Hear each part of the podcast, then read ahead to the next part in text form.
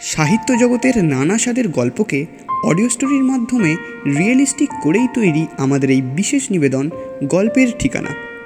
আজ গল্পের ঠিকানাতে রয়েছে শ্রী শিমুলচন্দ্র মণ্ডল ওরফে ত্রিশঙ্কু রচিত নতুন প্রতিবেশী গল্পটি। আজকে আমাদের সঙ্গে রয়েছেন একজন বিশেষ অতিথি, ফ্রিকি ফ্রাইডে স্টোরিজ থেকে তৃষা দত্ত।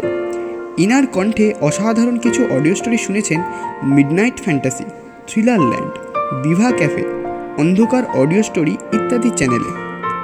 আজ একটি বিশেষ চরিত্রে উনি কণ্ঠদান করেছেন। নানা স্বাদের কিছু অডিও স্টোরি শুনতে অবশ্যই ঘুরে আসুন ফ্রিকি ফ্রাইডে স্টোরিজ চ্যানেল থেকে। লিঙ্কটি ডেসক্রিপশন বক্সে দেওয়া রইল।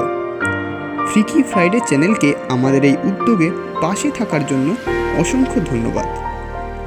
গল্প পাঠে শুভ স্বপ্না এবং গল্পের সূত্রধর আমি। সায়নদীপ। শুরু হচ্ছে আমাদের আজকের নিবেদন। কলিং বেলের শব্দে চমকে উঠল মাধবী। সন্ধে সাতটা বাজতে চলেছে। বাড়িতে আর কেউ নেই এখন। এমন সময় কে আবার এলো? দরজার সামনে গিয়ে হোলে চোখ রেখে মাধবী দেখল। একজন ভদ্র মহিলা দাঁড়িয়ে আছেন। বেশ সুন্দর পরিপাটি দেখতে। মায়া ভরা বড় বড় চোখ। চুলগুলো পিছনে খোপা করা। মহিলাকে দেখে চিনতে পারল মাধবী। সামনের ফ্ল্যাটে নতুন উঠেছে। মাধবী দরজাটা খুলে দিল। তাকে দেখতে পেয়ে মহিলার মুখটা মিষ্টি হাসিতে ভরে গেল। মিষ্টি হাসির মতোই মিষ্টি গলায় মহিলা বললেন আমি আপনাদের সামনের ফ্ল্যাটেই নতুন উঠেছি। সে তো জানি। ভিতরে আসুন। হাসিটা ফিরিয়ে দিয়ে বলল মাধবী।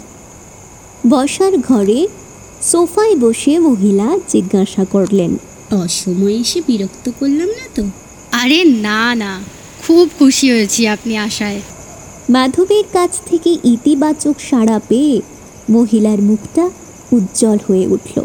তিনি বললেন, আসলে হয়েছে কি, আমার বরের আজ ফিরতে একটু রাত হবে। অফিসে কি একটা কাজে আটকে পড়েছে। ওদিকে আমার আবার ভয়টা একটু বেশি। এমনিতেই একা একা থাকতে ভয় করে। তার উপরে ভর সন্ধ্যায় নতুন বাসায় একা একা থাকা তাই আলাপ করতে চলে এলাম আর কি তাই বুঝি কিসের ভয় এ পাড়ায় চোর ডাকাতের উৎপাদ নেই নিচে তো দারোয়ানও আছে আরে না না আমার ভয়টা আসলে অমন নয় আসলে আমার না খুব ভূতের ভয় বুঝলেন মহিলার কথা শুনে হা হা করে হেসে উঠল মাধবী তারপর হাসি থামিয়ে বলল খুব ভালো করেছেন আসলে আমাদের বাড়িতে আজ কেউ নেই। ও তাই বুঝি? তা কোথায় গেছে সবাই? সবাই মিলে একটা দাওয়াতে গিয়েছে ও তা তুমি যাওনি কেন? কথাটা বলেই জিভ কাটলেন মহিলা। তারপর বললেন এ মা তুমি করে বলে ফেলেছি। কিছু মনে করনি তো? আরে ধ্যাত আমি আপনার চেয়ে বয়সে অনেকটাই ছোট। তুমি ঠিক আছে। মাধবীর কথা শুনে মহিলা খুব খুশি হলেন। তারপর আবার জিজ্ঞাসা করলেন আচ্ছা বেশ। তুমি যাওনি কেন? আমাকে তো কেউ বলেনি যেতে। তাই যাইনি। ও তাই বুঝি? এমনিভাবে দুজনের কথা এগিয়ে চলল। না বলে দিলে দেখে মনে হবে বুঝি কত দিনের চেনা। অনেকটা সময় পেরিয়ে গেল। কথা বলার এক পর্যায়ে ভদ্রমহিলা খুব গোপন কিছু জিজ্ঞাসা করেছেন। এমনভাবে বললেন আচ্ছা ভাইটি একটা কথা জিজ্ঞেস করি। কিছু মনে করবে না তো? কি কথা? না আসলে এই বাড়িতে ওঠার আগে শুনেছিলাম তোমার বাসায় মাস ছয়েক আগে নাকি কে একজন মারা গেছেন? সত্য কথাটাই বলুন। মারা নয়। আত্মহত্যা করেছিল। গম্ভীর গলায় বলল মাধবী হ্যাঁ ওই আর কি। তা কে আত্মহত্যা করেছিল? এবারে সোফা ছেড়ে উঠে দাঁড়াল মাধবী। তারপর বলল আসুন দেখাচ্ছি আপনাকে। মাধবীর সাথে উঠে ভিতরের ঘরে গেলেন মহিলা। খুব সুন্দর সাজানো গোছানো একটা ঘর। সেই ঘরের দেওয়ালে একটা ছবির দিকে আঙুল তুলে মাধবী বলল দেখুন। ছবির দিকে চেয়ে আতকে উঠলেন মহিলাটি। এ কি দেখছেন? এই যে মাধবীরই ছবি। বিস্ফারিত চোখে মাধবীর দিকে তাকাতে মাধবী বলে উঠল কি? বিশ্বাস হচ্ছে না?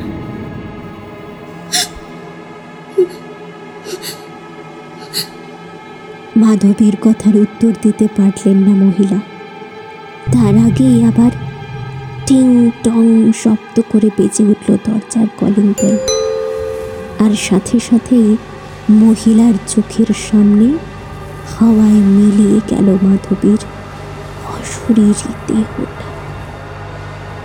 মহিলাটি গো শব্দ করে অজ্ঞান হয়ে পড়লেন। তার আর দোষ কি? তিনি তো আর জানতেন না যে মাধবীর অতৃপ্ত আত্মাটা বাড়িতে কেউ না থাকলে আজও ফিরে আসে নিজের ঘরটায়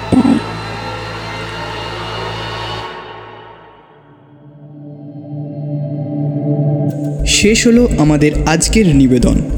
গল্প কথকের ভূমিকায় শুভ স্বপ্না। গল্পে মাধবীর চরিত্রে দীপান্বিতা এবং অচেনা মহিলার চরিত্রে ফ্রিকি ফ্রাইডে স্টোরিজ থেকে তৃষা। গল্পের এডিটিংয়ে স্বর্ণদীপ এবং পোস্টার ডিজাইনিংয়ে রিভু। কেমন লাগল আমাদের আজকের নিবেদন? সেটা আমাদেরকে কমেন্ট বক্সে কমেন্ট করে জানান। গল্পটি যদি ভালো লেগে থাকে তাহলে লাইক ও শেয়ার করে আমাদের চ্যানেলটিকে সাবস্ক্রাইব করে দেবেন। শুনতে থাকুন গল্পের ঠিকানা, যেখানে ভিন্ন স্বাদের গল্প শোনানোই আমাদের মূল লক্ষ্য। ধন্যবাদ।